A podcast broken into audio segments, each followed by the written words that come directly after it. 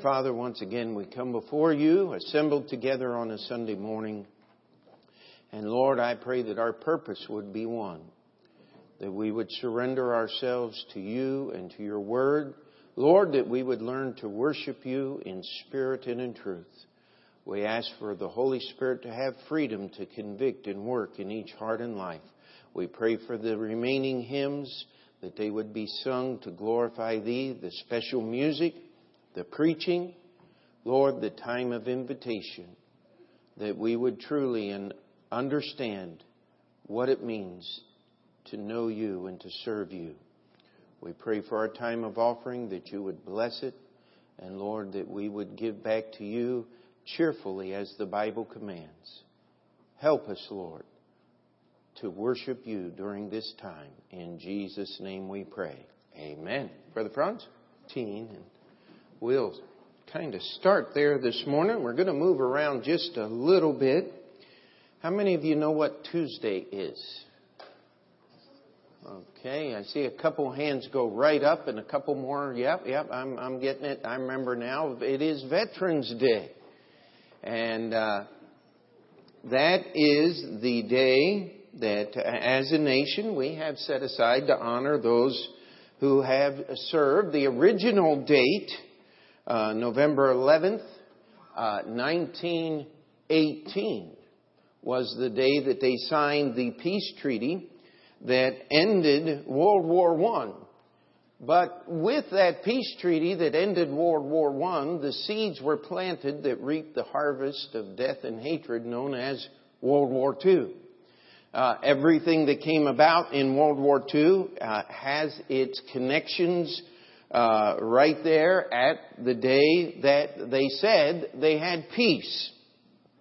And this morning, as we contemplate what's going on in the world around us, and literally we and honestly, you need to take time. I mean, we pray for our veterans here on a regular basis at church. You need to pray for those people who are willing to put on that uniform and endure what they have to endure to serve this country. I don't know that I really agree a whole lot with much of what Colin Powell has said, but I think he put it better than anybody. He said, people accuse the United States of conquering.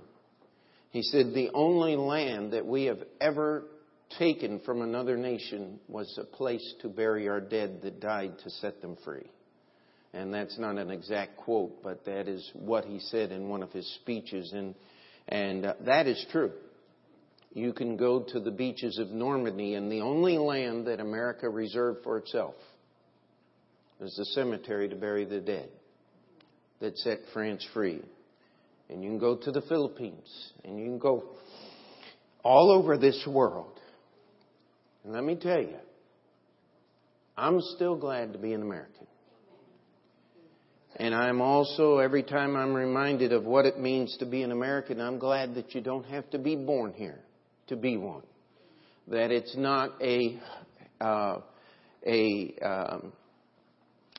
family name or a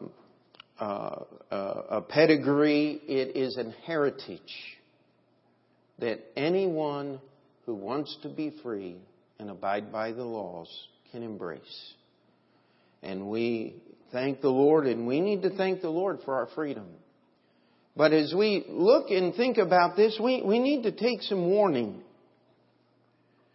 You see, the reason World War I actually was the beginning of World War II is because we had some people that did not understand the meaning of a simple word.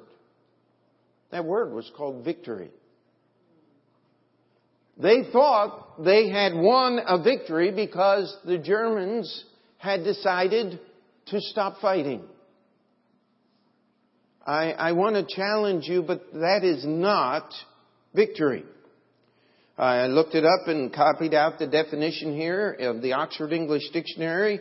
The position or state of having overcome an enemy or adversary in combat, battle, or war. Supremacy or superiority achieved as a result of armed conflict. And so that is the lexicon, the textbook definition. I'd like to give you a working definition this morning. It is the rendering of an enemy without ability and resource to continue hostilities toward the victor. It is rendering an enemy without ability and resource to continue hostilities. You see, that is the problem with the war on terror. Where is ISIS? Where did they come from? Oh, it's just a remanufactured Al-Qaeda. What's going to happen if they defeat ISIS? Well, let me tell you, a couple years down the road, there's going to come up another group. Because victory has not been achieved. Nor will it until you stop the ideology of hatred that is what has given birth to this desire to rule the world by this group of people. And it's just going to continue. There's a monument right here in Astoria that talks about greater love hath no man than this, that a man lay down his life for his friends, right on Astoria Boulevard. And the price of peace is eternal vigilance. And it is the keeping of the peace. It is depriving the enemy of the ability to continue hostilities. And that's what's not happening today. That's why we lost the Vietnam War. Is because every time we declared a ceasefire, it just gave the enemy time to regroup and rearm and to ship more stuff in and to steal more weapons from the United States. And Brother Brett, if we could close those doors, I'd appreciate that. And yet, we are in a battle today, a spiritual battle. And the reason why we don't have victory spiritually is because we don't have the right definition of victory. Now, I'm not asking you to raise your hands, and I prefer that you didn't, but if we were to take a show of hands this morning, most hands would go up. How many of you have struggled with some sin this week in your life? Now, don't raise your hands, but I'll tell you what, most of us have, whether it be a temper or whether it be thoughts of despair and doubting God, whether it be the normal habits that stick out as ungodly that people know about, or whether it be a lustful heart. I mean, all of those things are sins. And we battle. The Bible says that the joy of the Lord is our strength. And last Sunday's sermon was, why have we lost our joy? It's because we're not remembering our salvation. We're not putting our life effort in what it's supposed to be doing. That's communication with God. That's prayer. It's not happening the way that it should. And we're not resting in the Lord. He's already won the battle. He has promised us so many things. Then why are we defeated? And I want to talk about the battles that you're going to have to win. If you're going to serve God, you're going to have some victory. And there's many verses in the Bible that talk about victory. And we're going to get to some of them. One is, who has overcome the world? It is the faith. Your faith is your victory over the world. So if you're not having victory, the problem is you don't have the right kind of faith. Amen? We need to get that. And the first place that I'd like to look at, the first battle that you are going to have to fight today, and if you don't win this battle, everything else is lost. Now look at Luke chapter 13. Jesus is talking here he's going around, verse 22, and he went through the cities and villages teaching and journeying toward Jerusalem. Then said one unto him, Lord, are there few that be saved? So as Jesus is teaching, they're on their way to Jerusalem for one of the feasts, and Jesus is going through the villages as he is headed toward Jerusalem. And as his habit was, he was healing and teaching and giving God's word. And one of the men that was with him got to thinking about some of the things that Jesus said. And that's not a bad thing to do. And he said, "Do I understand you right? Is it just a few people that are saved?" You see, the Jewish mindset, they had abandoned the gospel. They had abandoned the Bible generations before and substituted for the Bible their own commentaries and their own ideas about the Bible. And they believed that they were saved because they were a Jew, that was good enough. And somebody says, "Silly people, where would they get that?" But how many people? I wish I had $1 for every person who told me I'm born a Christian. I'd be a rich man. You know what? They're believing the same thing that the Jews believed in Jesus' day. And Jesus said, "Listen, yeah, you're right. There's few that be saved. In fact, I'm going to put it in terms that you cannot misunderstand." Verse 24 is where we're going to dig in this morning. It says, "Strive to enter in at the strait gate. For many, I say unto you, will seek to enter in and shall not be able." I want you to skip down to verse 28. "There shall be weeping and gnashing of teeth when ye see Abraham and Isaac and Jacob and all the prophets in the kingdom of God, and you yourselves thrust out. And they shall come from the east and from the west and from the north and from the south, and shall sit down in the kingdom of God." Did you get what Jesus said? Now, we didn't read the whole passage, but he said, "Listen, yes, there are few that be saved. In fact, you better get ready to fight." That word "strive" means to fight. I don't know how many of you have ever been in a real fight. I would hope not many of you. It is not a pleasant thing. I have tried to abide by my father's instruction when it comes to that issue. He had 3 simple rules. Number 1 is you never look for a fight. Number 2, you never start a fight. And after you've obeyed rules 1 and 2, don't lose. I like my father's wisdom.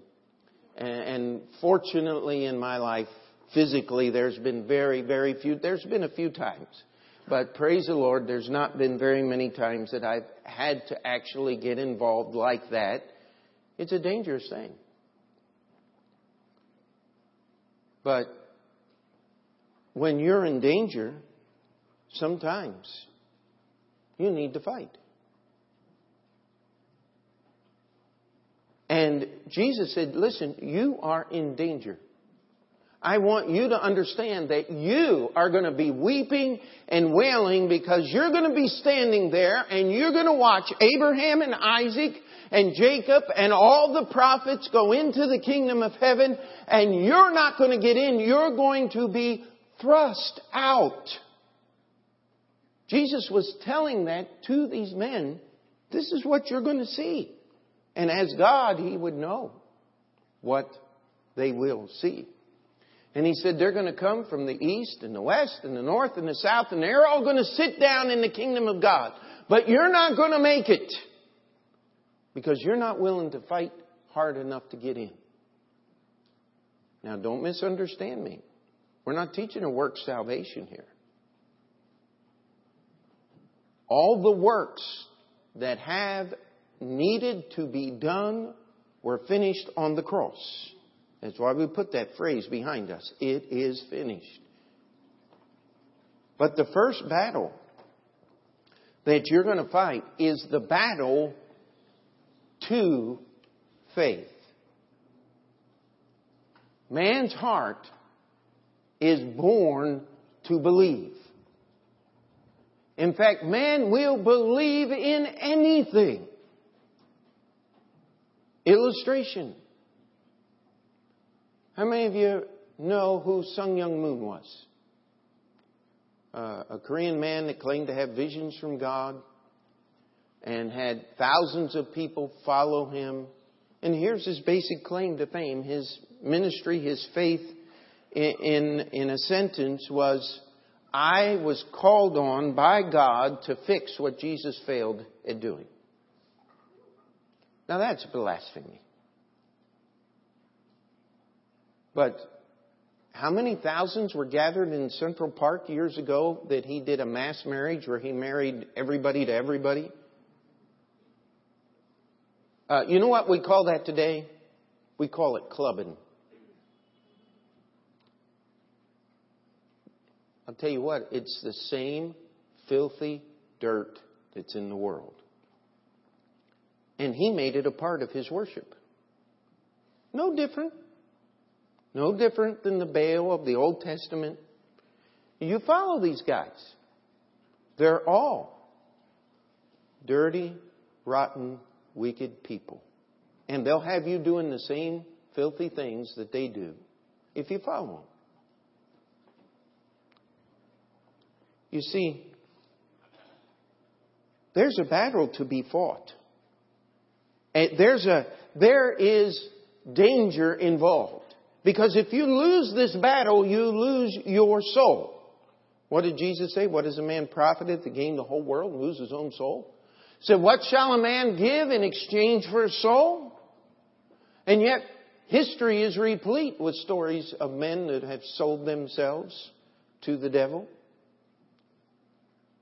Paganini for fame. Joseph Stalin for power. These men have sold themselves. And by the way, just go down onto Wall Street. There's a whole bunch of guys that... I mean, where did Bernie Madoff get off making off with billions of dollars? What would you do with $1 billion? Let me ask you that. Do you have a comprehension of it? You couldn't carry it. It would break the floorboards in this auditorium to just weigh it in, to put it on the floor. And yet he stole billions of dollars. I'll tell you what, you got to have help to do that kind of wickedness. You got to strive. Does anybody remember what it was like trying to understand the fact that you were a sinner? Because no one likes to believe anything bad about themselves. Isn't it true? Can anybody lift up a hand and say, Pastor, I remember what happened in my heart when I finally realized what being a sinner meant. That's a scary thought.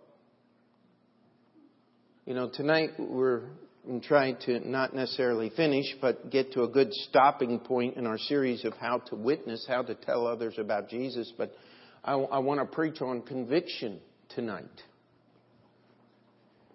It's the missing element in soul winning. Conviction is when you finally get past yourself far enough that the Holy Spirit is able to break through that shell called a conscience and get in and touch the quick part, touch the part that hurts. And you have a realization of an understanding that my sin offends a holy God. I want to challenge you, till you get there, you can't get to salvation. And the reason we have a lot of people that have a faithless salvation, meaning no salvation at all, is because they never fight the battle to allow themselves to understand who and what they are in the sight of a holy God. Let me tell you something, that is a battle that has to be fought. I don't care where you are, what you've done, how bad a sinner you think you are, let me tell you something. When we press the button, when the pressure is really put on you, you're going to think good things about yourself. if it's only to think how sorry I am for all the bad things I've done. Well, at least I feel bad about it. I've had people say that. Can I tell you that is worthless? It is nothing more than backwards pride. To understand that you, at this time, if you are here today and you are unsaved, you are living in open rebellion against God. I mean, you got your sleeves pulled up and your fists clenched, and you might not be shouting obscenities at God. But that's the way God views you. When you say, I can take care of my sin myself. In fact, you can't insult God. You cannot blaspheme Him any more than to offer something other than the blood of Jesus to pay the price for your sins.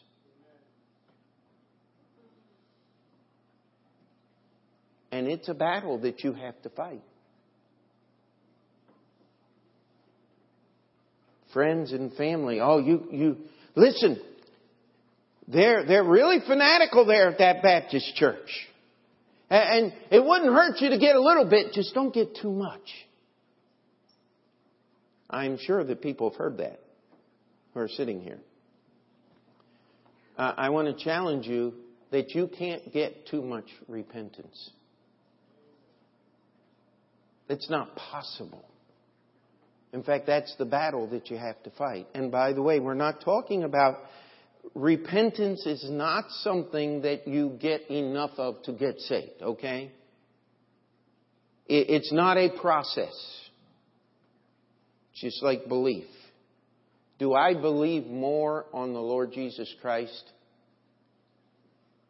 Let me add it up here. Almost 40 years, 38 years after I got saved and when I got saved? Well, of course I do. It's become a way of life. I don't hardly make a move without trusting the Lord and trying to pray. But I'm no more saved 38 years down the road than I was the day that I trusted Jesus as my Savior. But there was a battle that had to be fought. I didn't understand everything that I do now then, but I do remember as a little child just praying, Dear Lord Jesus, I know I'm a sinner. Please save me. I really, really mean it this time. Please, please. And then didn't feel anything different.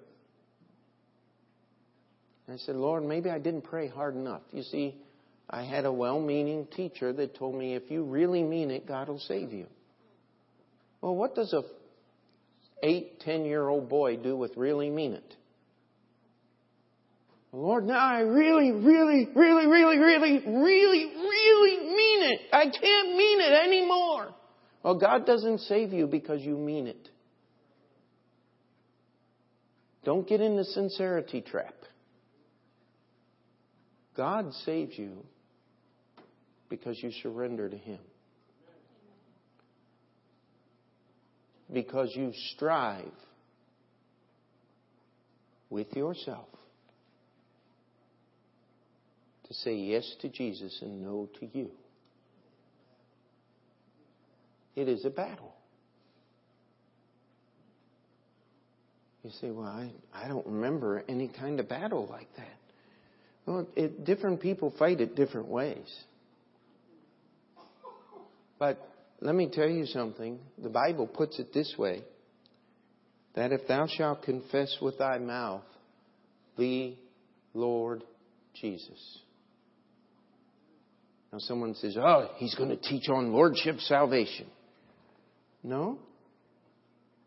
But I will tell you this, if He's not your Lord, He's not your Savior. Does that mean you perfectly obey Him? I certainly wish you did. Wouldn't that be wonderful? But I remember talking with an old preacher. He'd been preaching over 50 years and just a dear friend. And I won't give his name because the quote I'm going to give you does not reflect really well, but it explains the point. We were just young preacher and an old preacher talking to him. He said, the only problem with getting old, he said, there's just more things to lust after. Let me tell you something. He was being honest. You see, if you're going to get saved, you got to get past yourself. There are some people who believe that they have sinned so much that God can't forgive them. That's what Hebrews chapter 6, one of the classic chapters where people get confused and fall, is Hebrews chapter 6. And that's what it's simply talking about. If you can't get past Jesus Christ having forgiven you for all of your sins, you're going to be in verse 1, relaying works of repentance. And let me tell you something, you can't relay works of repentance. It's a one-time deal. You walk through the gate, you're on the road. You trust Jesus as your Savior. He saves you, past, present, and future. You say, I just can't believe that. Well, then I want to challenge you today. You're not saved. You're just simply not saved, and you need to get saved. How do you do that? You have to fight the battle till you can trust Jesus with everything. Till you can completely surrender to Him. That's what it's talking about here. It says a lot of people are going to try, but they're going to give up before they get there. It's not that salvation is a hard place to get. Jesus said, except a man be converted and become as a little child, he shall no wise enter into the kingdom of heaven. It's a simple thing. It's our wicked heart. It's our self-will. It's our love of self that makes it difficult and keeps us from that simple, childlike faith in Jesus Christ. He will forgive you for every sin. As a pastor, and I do not, how shall I say this? I'm not speaking negatively in any way. I just want you to understand that a lot of people struggle with the knowledge of their salvation. They doubt it. And one of the things that where I start with someone, I remember years ago someone said, now, when you're in the children's church, if someone comes and they say, Pastor, I'm not sure I'm saved, you just have them pray a prayer. And if they're not sure that they're saved, just have them pray it over again to make sure. And I began to think about that because I was one of them little kids that prayed over and over and over and over and over again. I said, I'm not going to do that to any little kid that I have ministry with. I want them to understand something. Salvation is something God does, not something you do. It's not my faith that saves me, it's His. Where did you get faith? Faith cometh by, and hearing by the... So that's where you get faith. Grace, you already have. The grace of God that bringeth salvation hath appeared to all men. You got to let it work. You know how you short-circuit faith? Exactly what Eve did in the garden. She said, oh no, we can eat of all the trees except the one in the middle. We're not to eat it and we're not to touch it. What did she just do? She perverted faith because she added her words to His words. You know, a lot of people pervert faith. They say, well, I trust Jesus, I surrender to Him, and now I've got to be good. Well, who are you really trusting in? Let me tell you, you're going to run out of you. And that's not salvation. That battle has to be fought. And if you lose this battle, if you don't get victory, let's go back to our definition. It is rendering an enemy without ability and resource to continue hostilities.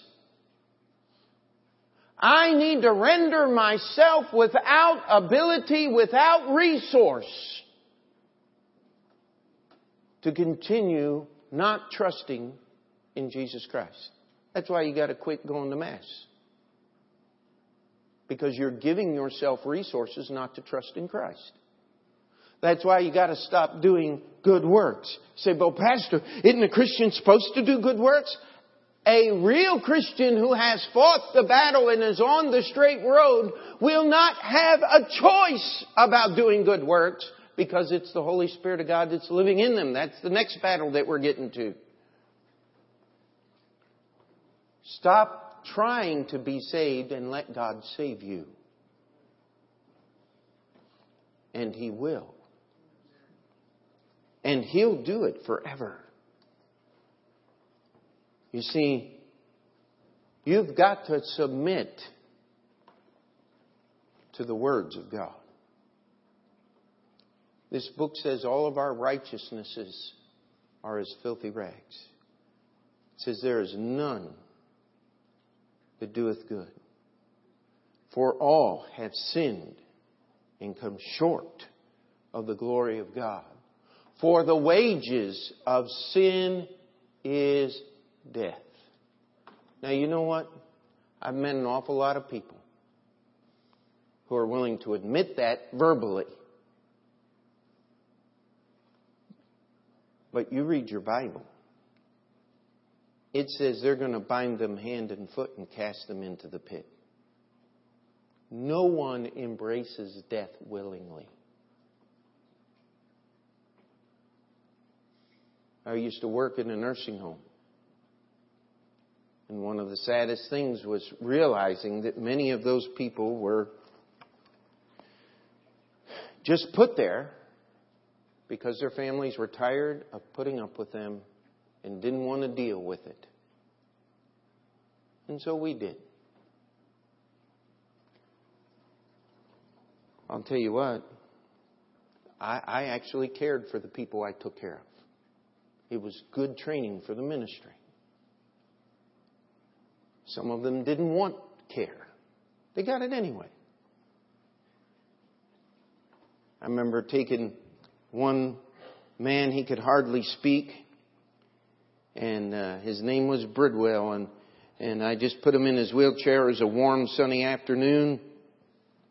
And I'd been working like, I don't know, 2 or 3 doubles in a row. I was tired out of my mind, going to school all at the same time, sleeping 2 or 3 hours a day. And I said, you know what? I'm just going to read my Bible this afternoon on my break. I'm not even going to eat dinner. And I saw Mr. Bridwell sitting in there, and I said, you know what? Hey, do you want to? I'm going to go read my Bible in the little courtyard. Do you want to go with me?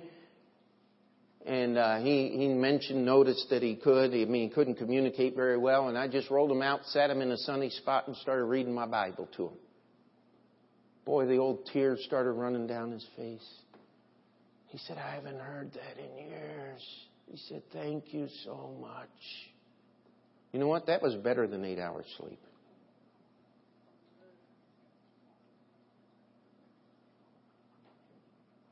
But you've got to understand you deserve death.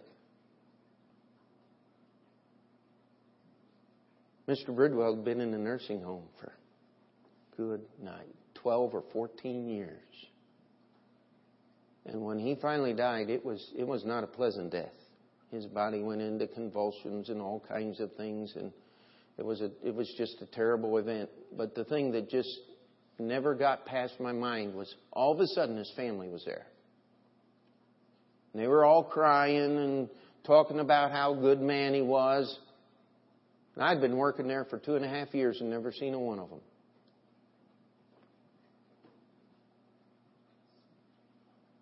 But they had put him there because he was going to die. And he knew he was going to die. In fact, he told me, they've stuck me here so I can die. He said, I can't go to church anymore. I can't do anything. Found out he had been a Baptist deacon. And let me tell you something. Until you can see yourself deserving of eternal separation from God. That's what this Bible says about you. That's what you have to understand to walk through that straight gate. You don't have to feel terrified about it, though you ought to. But you need to understand something. That's the battle that has to be fought. That I deserve God's judgment forever. And there's nothing I can do about my sin except come to Jesus and ask Him to fix it. That's walking through the straight gate, my friend. That's the battle that has to be fought. It's not Jesus and, Jesus or. It's Jesus. I'm so glad to tell you salvation is not in a church. It's not in a baptistry. It's not in doing good works. It's not in any of the things that you think. It's not being born into the right family. It's not going to church all your life. It's not being the descendant of a great preacher. It's simply trusting Jesus. Amen? I want you to turn with me to Hebrews chapter 4. If you lose this battle, none of the other battles we're going to talk about make a bit of difference. Without salvation, nothing else matters. But let me tell you something, Christian. Once you're saved, the battle to enter the straight gate has been fought. But now we move to the next battle. You have the battle to faith, the battle to get saved, the battle to get rid of all of the thoughts and trust only in the Lord Jesus Christ. But now comes the inward battle. The battle of faith over self. I wish we had time this morning to review the first 6-8 weeks of this year as just taught a series on the death of self and what that means. But I want you to look here in Hebrews chapter 4 and verse 9. It says, "There remaineth therefore a rest to the people of God." Now, I refer to this passage often because God's people don't have rest. They're too busy trying to do things for God. And it doesn't work, my friend. You can't try to do anything for God. God's got to do it, just like He saved you. How you got saved is how you live the Christian life. And you can get weary and well-doing very easy if you're trying to do it on your own. Look at verse 9. "There remaineth therefore a rest to the people of God. For he that is entered into his rest, he also has ceased from his own works as God did from his. Let us labor, therefore, to enter into that rest, lest any man fall after the sample of unbelief." Same example of unbelief. "For the word of God is quick and powerful and sharper than any two-edged sword, piercing even to the dividing asunder of soul and spirit and of joints and marrow, and is a discerner of the thoughts and intents of the heart. Neither is there any creature that is not manifest in His sight, but all things are naked and open unto the eyes of Him with whom we have to do. Seeing then that we have a great high priest that is passed into the heavens, Jesus, the Son of God, let us hold fast our profession, for we have not an high priest which cannot be touched with the feeling of our infirmities, but was in all points tempted like as we are, yet without sin. Let us therefore come boldly unto the throne of grace, that we may obtain mercy and find grace to help in time of need." This is the battle on the inside. That's why Jesus said, if you're going to follow me, you got to take up your cross how often? Daily. And follow me. And we don't have time to run here today very far, but you know, most of us, just like the unsaved person, they like to think good things about themselves. Most of us, as Christians, if you're saved, would like to think that you're doing something great for God. I want to challenge you. It's the same wicked attitude that kept you from getting saved. It's the same wicked attitude that will keep you from serving Christ. You see, the only way you can get past that wicked heart is with the words of this book. This is the discerner of the thoughts and intents of the heart. How many of you have ever caught yourself trying to do something good and help somebody, and all of a sudden you woke up and realized you were just being selfish mess out of the whole thing? Anybody ever had that happen to them? I challenge you, if you haven't been doing very much living. How do I not do that? The words. You see, I've got to rest from my works and let Him work. Christianity is not a passive thing, even though that sounds passive. Because there is the active battle that it takes every moment of every day to get me out of the way so that the Lord Jesus Christ can come through. Amen? It's a struggle. It's a battle. It's a battle that we've got to win. And if we wonder why we're not being better in reaching the world in which we live, is because we're not fighting the battle on the inside, and the world no longer sees the difference. Most of us would like to go fight the battle of the world. I want to challenge you that if the battle, and we'll get there in just a few moments, if the battle is to straighten out the world, I want to challenge you, wake up. We're losing. We have lost big time. But that's the wrong battle.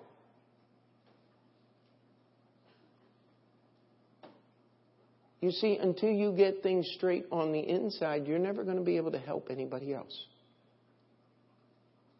I've used this example because it's the best one I get. If you're drowning in the river, the last thing you want is me jumping in to save you. Because then there'll be two of us drowning in the river. The only thing I can do in water is imitate a stone. Boop, boop, boop.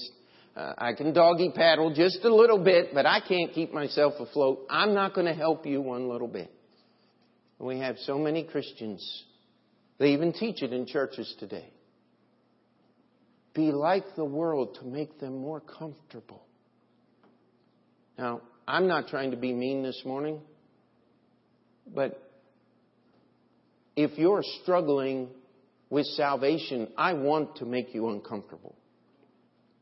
If you're here today and you're saved and you're struggling with yourself and you're not winning that battle against yourself, I want you to allow the Holy Spirit to make you miserable this morning. So when we have an invitation, you can come forward and actually pray about something that God wants to do in your life and change. It took a little while. We had to work on that, amen. Because let me tell you, I talked to some soldiers, but I've never met one that actually enjoyed the battle. Now, there's some that like to embellish and do a little bragging after it's all done. But I'm thankful that most soldiers aren't like that. Had the privilege a few years ago. He's not a saved man, but he was awarded the Congressional Medal of Honor. He was sitting in an airport selling his book. And my first question was, there's a lot of cussing in that book. I want to buy it for my son. And he said, listen here. He said, I don't need to cuss to tell my story. He said, it's clean. And so I bought his book, shook his hand, talked to him. He's a Greek guy, actually, and fought many battles in Europe as an American soldier. And his courage and resolution was he was one of the few men awarded the Congressional Medal of Honor that didn't have to die to get it. Tell you what, Privilege to shake a hand with a man like that. To win the battle. To fight the battle against self. I've got to get before the throne of God. The throne of grace. And what am I going to get at the throne of grace? I'm going to get mercy. Why? How do you get mercy? Let's remember the definition of mercy. Mercy is given to the defeated by the hand of the victor. And when I win the battle, guess who loses? Me.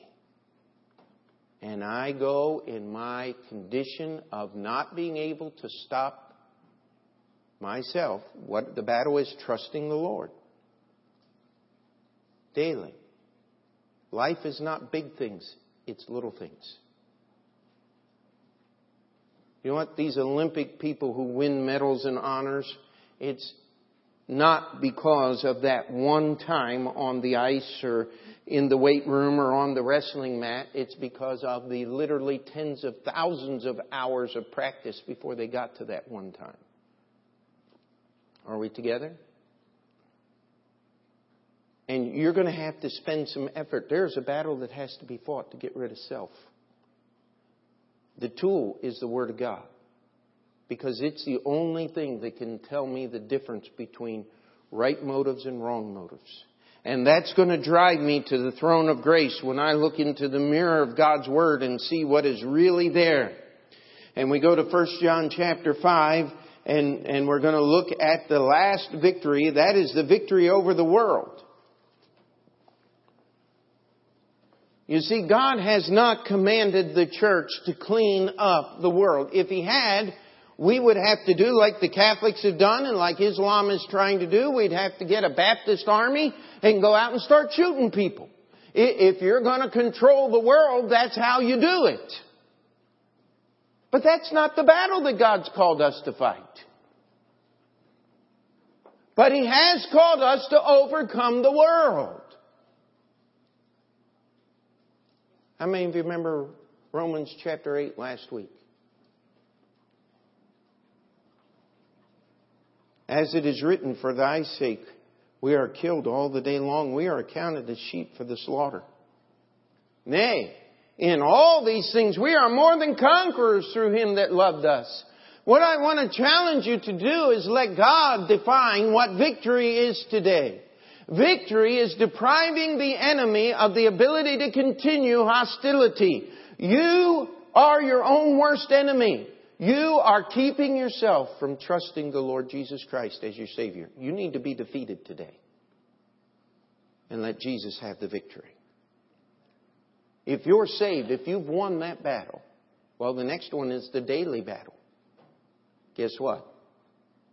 You need to be defeated again. Because you can't discern what is right. Your motives won't be true.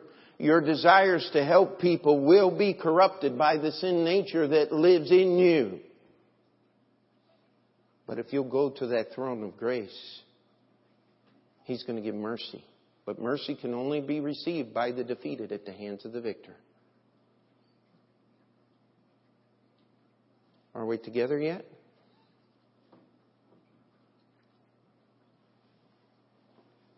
Now look at 1 John chapter 5, verse 4. It says, for whatsoever is born of God overcometh the world, and this is the victory that overcometh the world, even our faith. Who is he that overcometh the world, but he that believeth that Jesus is the Son of God? This is he that came by water and blood, even Jesus Christ, not by water only, but by water and blood. And it is the Spirit that beareth witness, because the Spirit is truth. For there are three that bear record in heaven, the Father, the Word, and the Holy Ghost, and these three are one. I don't know why every modern version wants to take that verse out of it. Well, I do know why. Because, see, our faith that overcomes the world is not cleaning up the world. Many years ago, we had a Baptist preacher, and he formed an organization called the Moral Majority. And they did some pretty good things, actually. Got Ronald Reagan elected president. Humanly speaking, that lobbying group called the Moral Majority was responsible for the election of Ronald Reagan as president of the United States first time. And if you study history at all, that was a good thing for the United States of America.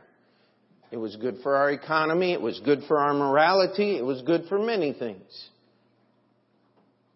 But did that stem the tide of wickedness in our nation? Oh, it may slowed it down for a little bit, but it didn't stem anything. We are far worse today. Things that you couldn't even imagine are now the law of the land. Why? Because some stupid judge said so. By the way, that's not even the way it's supposed to work. But see, nobody studies civics anymore, so you don't care how government's supposed to work. But if that were the battle that I was facing, guess what? I would be distressed. Because we're losing that battle. But you know what the absolute worst thing that a soldier can do? Is get involved in the wrong conflict.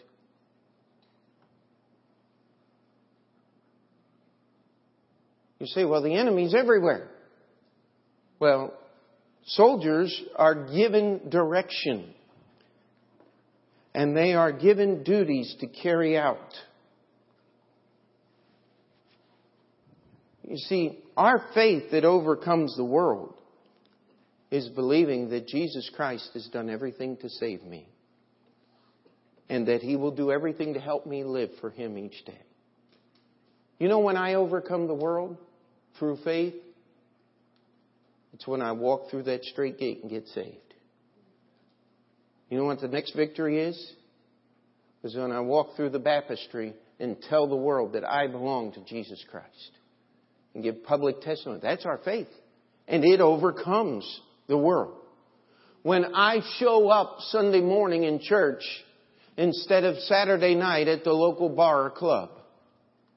When I stop participating in the filth and stop running the rat race Monday through Friday so that my life can serve Jesus Christ, guess what? My faith has overcome the world. We have too many Christians that are just trying to survive. That's not overcoming faith. I want my kids to serve God. I want my children to follow in my faith. Guess what? That's a faith that overcomes the world. We have too many children of too many people who believe in Jesus Christ that are out serving in the world. What happened? The world overcame them. This is the victory that's being talked about here.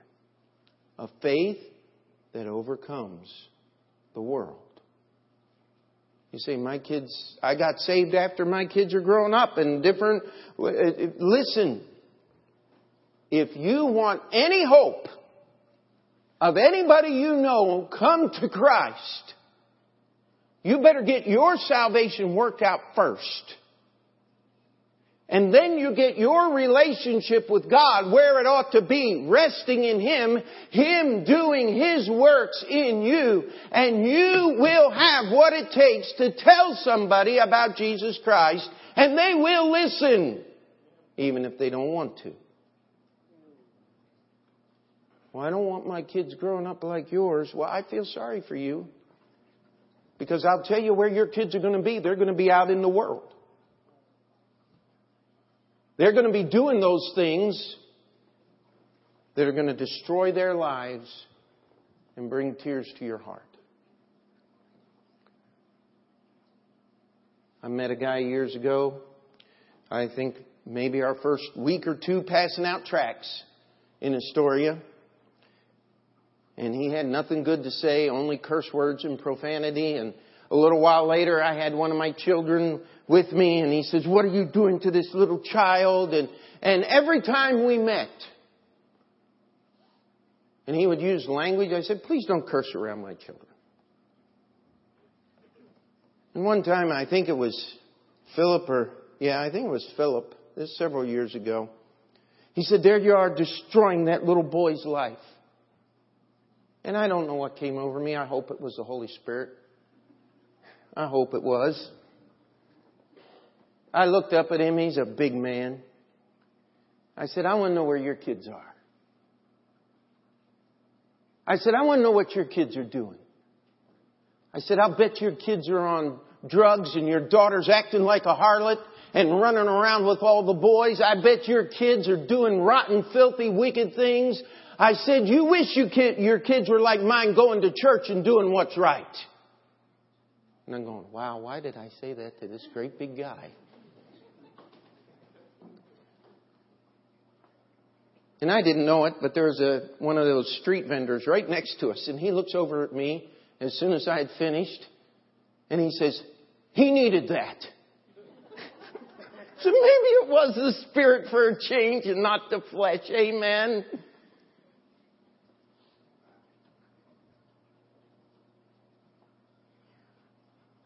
But we got to understand something. We're in a war. If you lose the battle at the gate, you lose your eternity.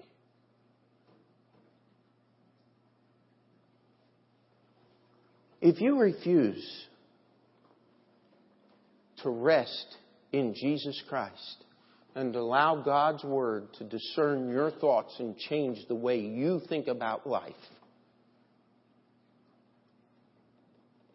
your family's going to lose. The people you're trying to witness to are going to lose. But if you'll surrender, let me tell you something, there's mercy at the throne of grace. But that mercy is going to make you do things. That mercy will make you be faithful in church. Not just Sunday morning. Not just services. But visitation and everything is going to say, well, I can't walk. Well, let me tell you something. We'll give you something to do. You got to be able to tell people. You say, well, I can't talk. Well, we'll put you on the computer and let you type. Amen? You'll do something. Because God's mercy makes you do things. You see, that faith that overcomes the world changes the way that I live so that I'm not living at the best and behest of the world. I'm not doing what the world says I ought to do. In fact, I copied an article out. Some stupid doctor in England says, I don't have the right to have any more than 2 children. And all you filthy, rotten people need to understand this. And I'm sitting there going, man, I'm going to have that article just to laugh at it. You only had 2. We only had 12. Amen. We'll just take what God gives us. And I'll promise my 12 will do a lot better than your 2. By God's grace. We're all capable of losing that battle with self. And if we do, we're never going to overcome the world. You see, the last point of this message is automatic. I automatically overcome the world when I obey Christ. When I live daily for Him and love it. Guess what? I've overcome the world. What do they have that I want? Nothing. What do I have that they want? Well, they don't want what I have because they got to go back and get into the straight gate before they'll be able to want what I have. That's why it's so confusing, and that's why it's so hard to live the life of an unsaved person. But people do it. In fact, the majority of human beings do according to Jesus Christ. We're not commanded to clean up the world, but we are commanded to come out from among them and be separate. We are commanded to be different.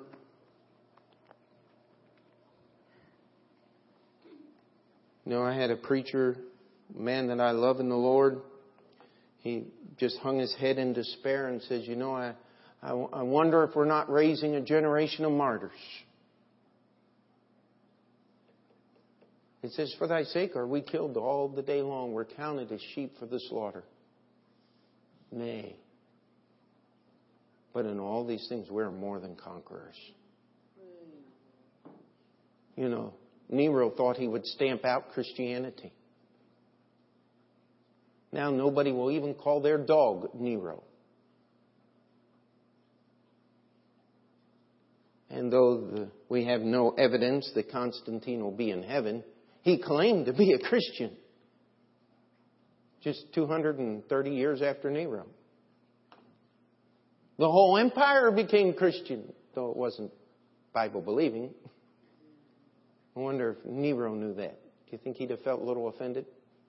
Diocletian, the greatest persecutor of all Christians, died less than 20 years before the entire empire became Christian.